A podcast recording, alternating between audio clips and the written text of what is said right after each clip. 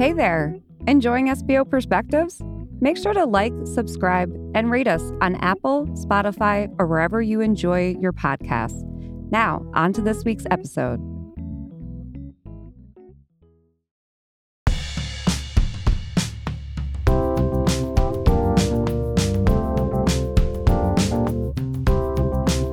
Welcome to SBO Perspectives, the pulse of school business.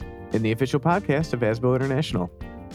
This is the official podcast of ASBO Sure International is. when you hear today's episode. but I'm Dr. Jack R. Mitchell here along with the esteemed. John Mercado. That's right, JB. Let them know who we have today. Yeah, uh, we are really leaning into the international piece of the ASBO International moniker today. It's Uh, Thursday out there, Yeah. and it's Wednesday out here. right. Today we have Peter Thompson on. Peter's the business manager at the Freyberg High School, uh, not in the US, actually, out all the way in New Zealand. So we had to Mhm. really kind of flex our schedules here to make it work. But uh, th- these are the kind of interviews that we really get excited about because this Big is a totally different lens on the work that we're doing as school business officials. And, you know, we talk throughout this interview, and I think it's kind of a common thread throughout a lot of the interviews we've had is that we're all dealing with very similar challenges, but how we're approaching them, we learn so much from each other.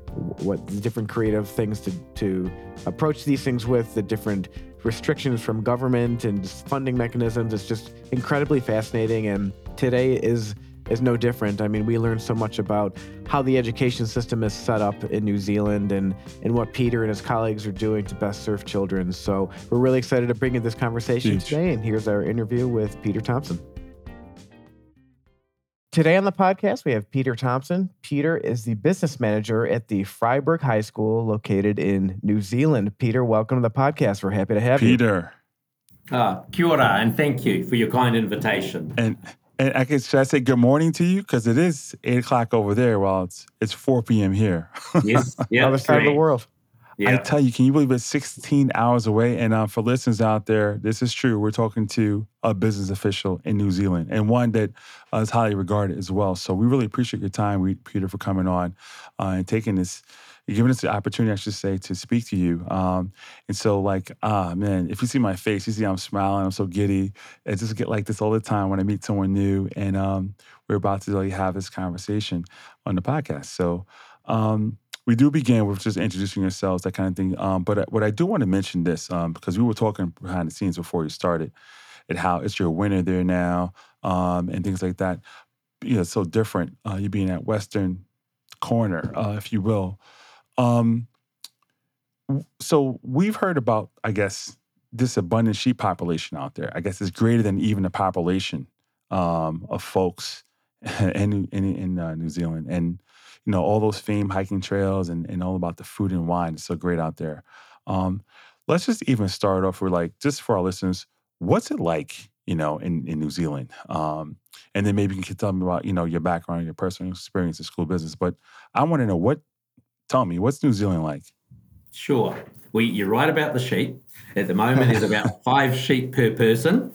Um, although, uh, although in the uh, in the early '80s, it was about it was over 20 sheep per person. So Wow. yeah. What happens between now and then? They Yeah, just do it- yeah. Oh, just? I've moved from the sheep into the dairy, etc. And and um, but no, but we still have we've got 25 million sheep, five million people at the moment. Wow. So, um, million sheep. Yeah. Well, that's a lot of good food too.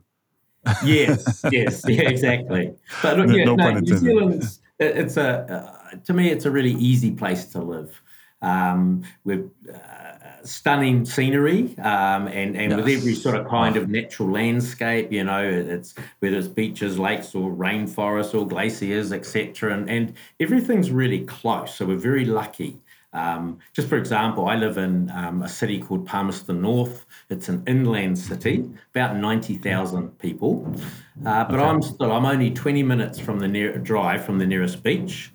Um, I'm about forty minutes drive from uh, suitable lakes or rivers to go skiing because I'm quite a keen water skier and.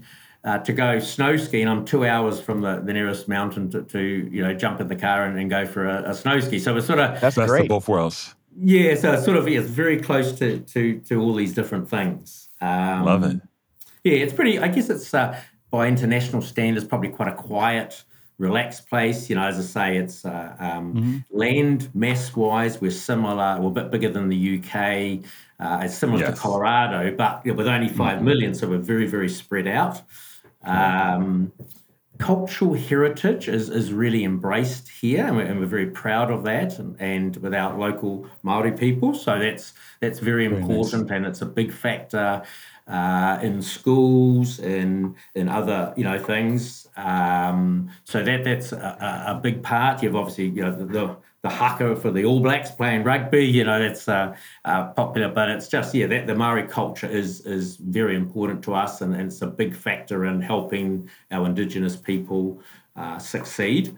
Um, great local food and coffee, always important. Uh, climate mm, can be mixed at times. Some people complain it's it's a very temperate climate, so it's not Okay. too hot or too cold. Probably um, summertime around the 50 to 60 degrees Fahrenheit, winter 32 to 40 degrees. Um, becoming a little bit more expensive to live though. We've noticed the old food prices and Right. petrol. I was just doing a bit of comparison and um, fuel prices for us at the moment.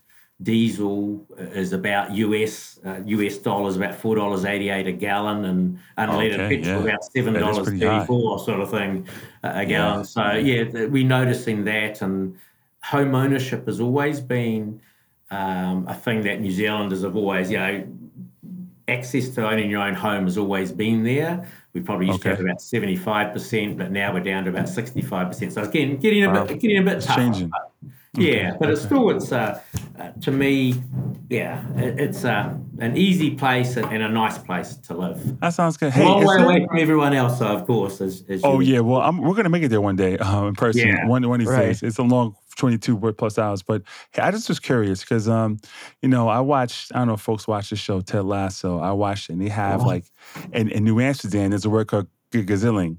Is there Yeah. a special word in New Zealand or something common that folks don't know about that's kind of like maybe stands out and makes New Oh. Zealand special? Gosh, um, oh, there's probably many, but I probably just can't off the top. I'm sorry. Right. That's okay. It just, But- it just came to my, my thought process, my head right now. You don't have to answer. I just was curious because I'm like, the countries look so beautiful. I mean, like Yeah. the scenery. There's got to be something that stands out, like, you know. Um, but if not, you know, you can Yeah. always tell us. It's, I, I think it's you know, and the people, you know, very, very easygoing and um, yeah, and relaxed. I think is uh, you know with that with that lovely outdoor lifestyle. Uh, Yeah, that sounds great. So, so Peter, can you tell us a little bit about your personal background and how you came to be where you are today as business manager? Yep, sure. So, uh, leaving school, I, I went to uni and, and did a business studies degree. Uh, also became a chartered accountant. Um, prior to becoming involved with school business, um, I had probably about 25 years um, experience out there, lots of different industries, uh, working for all sorts of different organisations, you know, for profit, not for profit, etc. Um, started originally actually in the sort of sales and marketing side, then moved into the accounting and finance, and then latterly in the general management. But um, I sort of it wasn't planned to come into the school business side. It um, I was working uh, for a property development company at the time, and uh, then the uh, and it was you know, very much a high risk, high return type business. And the GFC struck in 2007 and eight, and that was going to be the end of that. So I saw this ad in the paper, and I thought, oh, we'll give this give this a crack. And you know, it's about 15 years ago, and, and Yeah. I've just I've loved it, absolutely loved it. Yeah, it's been it's been really great, a, a really good experience, and um, yeah, a great environment, and yeah. That's wonderful. That's so great to hear. Uh, so, our primary audience is based in the continental U.S. Yep. and you know, our listeners are all pretty familiar with each other's makeup in terms of the educational departments and the federal education department. But New Zealand, you have a Ministry of Education. For those who may be unaware or unfamiliar of your Ministry of Education, can you kind of just summarize the makeup for us and how that uh, ministry is set up, how the decisions are made, um, and and what are the processes for determining like, teacher pay and just allocation of funds and just you know kind of just a primer on on your Ministry of Education? Yep, sure. So, so basically, the Ministry of Education is the government's lead advisor on New Zealand's education system. Uh, it shapes the direction for education agencies and providers and contributes to the government's goals for education. So it's, it's a government body in charge of. Um, and the system includes sort of three parts, I guess the early childhood education, so from birth up to school entry. Then we have primary and secondary. Uh, we start school at five here, five years old, and we have 13 years of schooling. Uh, and then it also covers further education, whether it's university, uh, vocational education, etc. So that, that body is responsible for all of that. Um, funding wise, uh, all our funding comes from the Ministry of Education. So they fund uh, all schools, uh, the operational funding for the day to day, the property funding, particularly of a capital type nature. And, and you mentioned the teachers, uh, yeah, all their salaries are funded directly through the Ministry of Education. Uh, in fact, they've just negotiated, there's been um, through the teacher unions and the ministry, uh, the teachers have just received a 14.5% pay increase, actually, which has wow. just come into play. So, yeah, and that's been quite, you know, that's been an ongoing exercise. So, uh, we're centrally funded, but local, we deliver locally, if that makes sense. And, and based on roll numbers. So, so it's all on pretty a number of different factors, and it's the socio-economic um, uh, makeup of your students, etc. But it's basically it's uh, the number of students you have times a rate is, is the amount of operational type funding you'll receive, plus the amount of teachers they will fund for you. And do you feel that that model adequately funds your needs as a school? Uh, probably not. We'd all love more, but you know you've got sure. to do uh, with what you have. But but having said that, we do have the opportunity to to create our own revenue streams as well. Um, whether it's like um, we'll have international students, so that is yeah can be a revenue earner. Um, trading types of activities, whether it's uniforms and stationery, um, sure, uh, all that, yeah, fundraising. So we're free to do that stuff as well.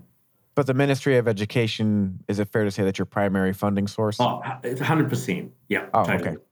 And then you had mentioned with the negotiations that uh, the Ministry of Education funds their salaries. How does it work with negotiations? Are you negotiating with your teachers specifically at Freyberg High School, or where does how does the Ministry of Education come in and kind of do they set how much you can negotiate? What does that process look like?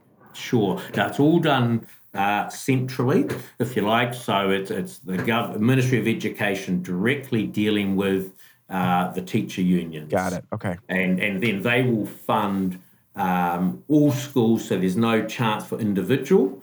Uh, and they'll and and a teacher, you know, they've been there so many years, are on on a certain level of pay, no matter whether they're in a big city, a small city. That's the rate of pay for everybody. So no matter where you go, you can anticipate the same kind yep, of. Yes, they'll know exactly what they're going to get, and then for That's those good. With sort of like um, a bit of extra leadership responsibility, a head of department, or they might be in charge of a um, a head of house type of thing, they or a deputy principal, they'll get what they call management units on top, and they get a number of those, each worth about five thousand New Zealand on top of their base rate, which is the same for everybody. So does that kind of level the playing field between different schools and maybe help with retention of teachers since they know that no matter where they go, they're going to be getting something similar? Yeah, yeah, it does. Um, but it also makes the, I guess, in, in, the biggest cities like Auckland's our biggest city, you know, about 30% of our population reside in, in Auckland, uh, mm-hmm. higher cost of living, but they'll get the same salary as someone in a smaller right. regional centre. So it, it's sort so of pros and cons, but yeah. Yeah. Yeah. Peter. Um, yeah, I was doing some reading and um, just wanted trying to tie it in and get a better understanding of maybe how this plays all together with the Ministry of Education. Um, but could you maybe elaborate on what the crown entities are? Because as I was looking, you know, to see when policies and services are being determined, you know, you mentioned, you know, the central thing, but do you have any say or the staff or the parents in any respect? Um, and I guess do the crown entities play into that? I'm not sure. Yep. Um, yes. So, so, a crown entity is basically an organisation that forms part of the New Zealand state sector. It's established under a, a Crown Entities Act, um, and it, it's basically a corporate type model which separates governance from from management. So a school board actually is a Crown entity, and, and in New Zealand we've got two and a half thousand schools um, serving about 815,000 students. But those two and a half thousand schools means there's two and a half thousand school boards. So one per school. Again, pros and cons uh, with that, but they are required, that school board is required to consult with its community, uh, with its staff, with its students where appropriate, and with its parents over its policies, its strategic direction. Um, Got it. And yeah, and on the board you'll have mm. they're elected every three years to a board, and they'll be made up of parent representatives, so you know parents of the students. There'll be there'll be a staff member on the board, the principal, and in a high school there'll be a student on the board as well. Oh, so different. you've got all that, and that's all. Yeah, you know, that's all must you must have that. Um, but That's very great. much there is a lot of consultation, you know, with with that community, individual locally, if you like. Does the size of the board vary with the size of the school, or are they all the same? Uh, yes, it can. Yeah, and, and it does. Um, I'm at a school with roughly 11 to 1,200 students, and we have six parent reps one staff, one student, and the principal, where you, have got to have a minimum. I think it's about four or five parent reps is the minimum. You can um, um, get other people, you know, further people to join, but that's the elected, you know, that's the right. elected, and which everyone has to do. Yeah, oh, very interesting. Hmm. So, so can you tell us a little bit about what your school year looks like, and does that align or differ from your fiscal year? And um, what types of schools and the costs associated with them kind of fit into that whole piece of your, yeah. your fiscal planning? Yeah, sure. So um, our school year is a calendar year, so January to December. Uh, and that is the same as our fiscal year. So schools have a January to December fiscal year. Um, we start in Feb- beginning of February because uh, it is the summertime. So we start at the beginning of February. Then we run four terms of 10 weeks. And between each of those terms, there's a two week break. And then at the end, there's a six week break over the Christmas New Year period. So that, that's sort of how the school year uh, is Great. structured. Yeah. Um, we've got the different types, probably um, 80, oh, it's probably about 83% is what we call state schools, a public type school, you know, free to go to anyone. Um, another 13% is what we'd call a state integrated. So it's basically a state school but has a special character. For example, maybe a religious um, side to it, maybe it's a Catholic school. And that leaves only 4% are private schools.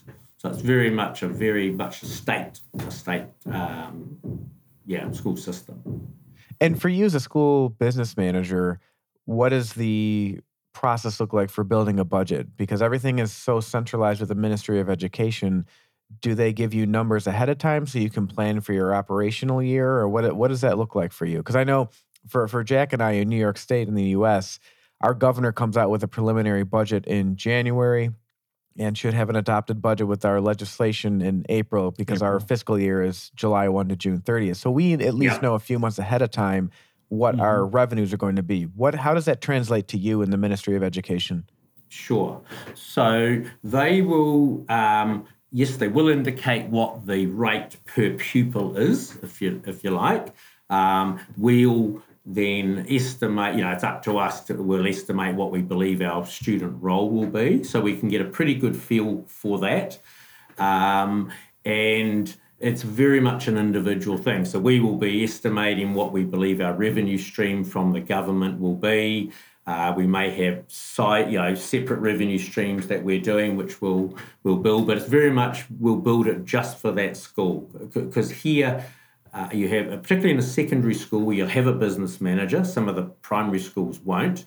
Um, but you know, like I'm just at the one school and look after all the, the non-teaching functions here. So we only deal with with the one the one entity per se. So all the budgets they're all different, um, and they're signed off, have to be approved by our board, um, and then flow into the system. Uh, so so Peter, um, just kind of maybe switching up uh, slightly, just kind of want to see maybe um, what challenges are out there. Uh, you know, we all have challenges. Um, the states here might have different challenges, and you may have some uh, that could be similar as well. And so we're just having conversations about this, we get we gain these perspectives, right? And we're able maybe to understand things a little bit better and see the common differences or similarities. Um, so if you can maybe um, just briefly enlighten us on it could be anything, you know, that you that you guys have as a challenge. Um, but maybe what are some of the biggest ones you might be facing right now? Okay, sure. I, I think um, post COVID is probably is, is quite a big one where um, COVID for all of us obviously was very very disruptive, and particularly those I feel for those senior students who have had you know several years of disrupted learning. Um, so I think getting back into a good routine post COVID is is is okay. a challenge, and I think staff feel that as well. You know, there's a lot of uh, tired people out there, feel like, and, right? Um, so I, I think yeah. dealing with post COVID is, is, a challenge, but but I feel yeah. that's that's working through okay. Gotcha. Well, um, not to not to interrupt you real quick. How long were you guys out for? you know, did you guys? I'm assuming you shut down too, right? Everything was closed. Yeah, yeah, we did. Um, at, at times, we were, um, yeah, there was a, it flicked between we'd be back at, we'd be in school, and then we'd okay. have to be out for a, a maybe, outbreak. Oh, so it was intermittent, yeah. sort of. Yeah, like so it was in and out, in and out, if you like. Ah. Um, and and then when it was out, they'd be learning um, digitally, okay. you know, in terms of online, yes, online, remote. Okay. Um, so it was just, I think, just the disruption, you know, and then so it's getting yeah, them back used to right back into coming to school every day, etc. Um, okay, I think um, quality of you know recruiting quality teachers always always mm. a challenge. Yeah. Um, yeah. And support for the vulnerable students is, you know, we've got a lot of, and, and like our school's probably a, um, a bit of a snapshot of New Zealand society. For example, we've got a number of, you know, quite a large number of what would our special needs students with very, very okay. high learning needs. We, you know, we run a, a, deaf unit. We've got refugee and migrant students. Mm-hmm. Um, we have a bilingual um, unit, uh, you know, with okay. in Maori and, and, in English. Um, New Zealand has about 25 teen parent units, and we run one of those. So that's you know oh. for uh, teen parents. So we've sort of got a bit of a mix of everything, and and you know okay. a lot of their needs. Uh, you know there is a lot of need out there that we're um, having to to deal with, if you like, and and I think it's more also more has been put on schools. mm-hmm. Um, I'm assuming it's possibly the same in, in, in, the US as well, where you know perhaps some stuff that we would want to have done at home isn't. So, you know, therefore schools are having to do more and more yeah. for their students. And um, yeah. And so, how do you connect with your fellow school business managers or school business officials in New Zealand? Are there any kind of local associations? And how does that tie into ASBO International? And for you, how long have you been an ASBO International member and, and kind of what you get the most out of that membership? Yeah, sure. So yeah, we do have a an organisation. Uh, ours is called School Business Managers Association, uh, SBM, uh, and again, because we're a small country, so we have a national association and about nine smaller regional ones. So nationally, there's an, an annual conference, uh, and in fact, I was um, I had the pleasure of having uh, Tom Wohlleber along to ours when he, he was the current president of ASBO and, and, I was the president of the New Zealand one and he came to our our conference in, in uh, 2019 I think it was. Um, oh, great. But yeah, so we have that that local. So and um, the local associations are more for the networking and do a bit of professional development. Um, when I came to, to, be the the national president, I sort of um, I um, was sort of looking to see I came across Karen Starr from Australia, actually, and and um, I sort of came into that role by accident too, because I really like your system of where you have a vice president, they you know, do one year of that, then they become president, then a a uh, post president, if you like. Um, whereas in ours, it's not that at all. So you might have a president who could be the president for years. Oh, um, there's no sort of system there, and whereas um, I, I yeah, I was I got involved in the association, was the local person, and then um, became the vice, and then all of a sudden the president left. So I was, I was sort of whoops, I'm it. And I sort That's of you. what, what am I going to do here? So, Right. so um, I was sort of quickly Okay. reading everything, and I came across Karen Starr's name because the government were doing a big um, review of the whole education system at the time. So it was really quite an opportunity to be involved in that. And uh, I remember getting hold of Karen, and uh, she said, "Peter," she said, "join ASBO International." He said, "You gotta, you gotta join this association." And she said, "It's Yeah. fantastic." So, so I did, and, and that was in about 2018. And I went to the Florida conference, and then the following one at Maryland, I went to as well. Um, so Okay. I've, I've, yeah, I've really enjoyed it. I, I love getting the daily um, email update, the, the school business.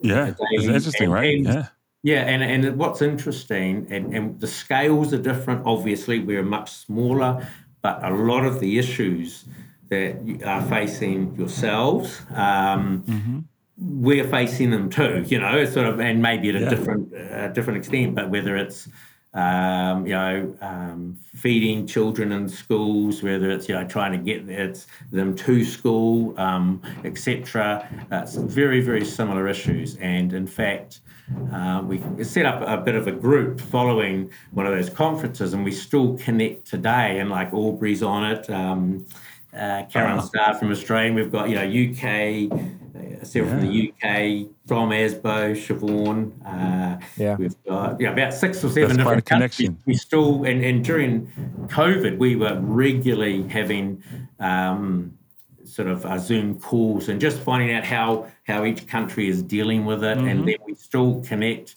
Probably every two to three months, you know, we still have our regular calls, and yeah, it's, fantastic. I love it. very useful. Yeah.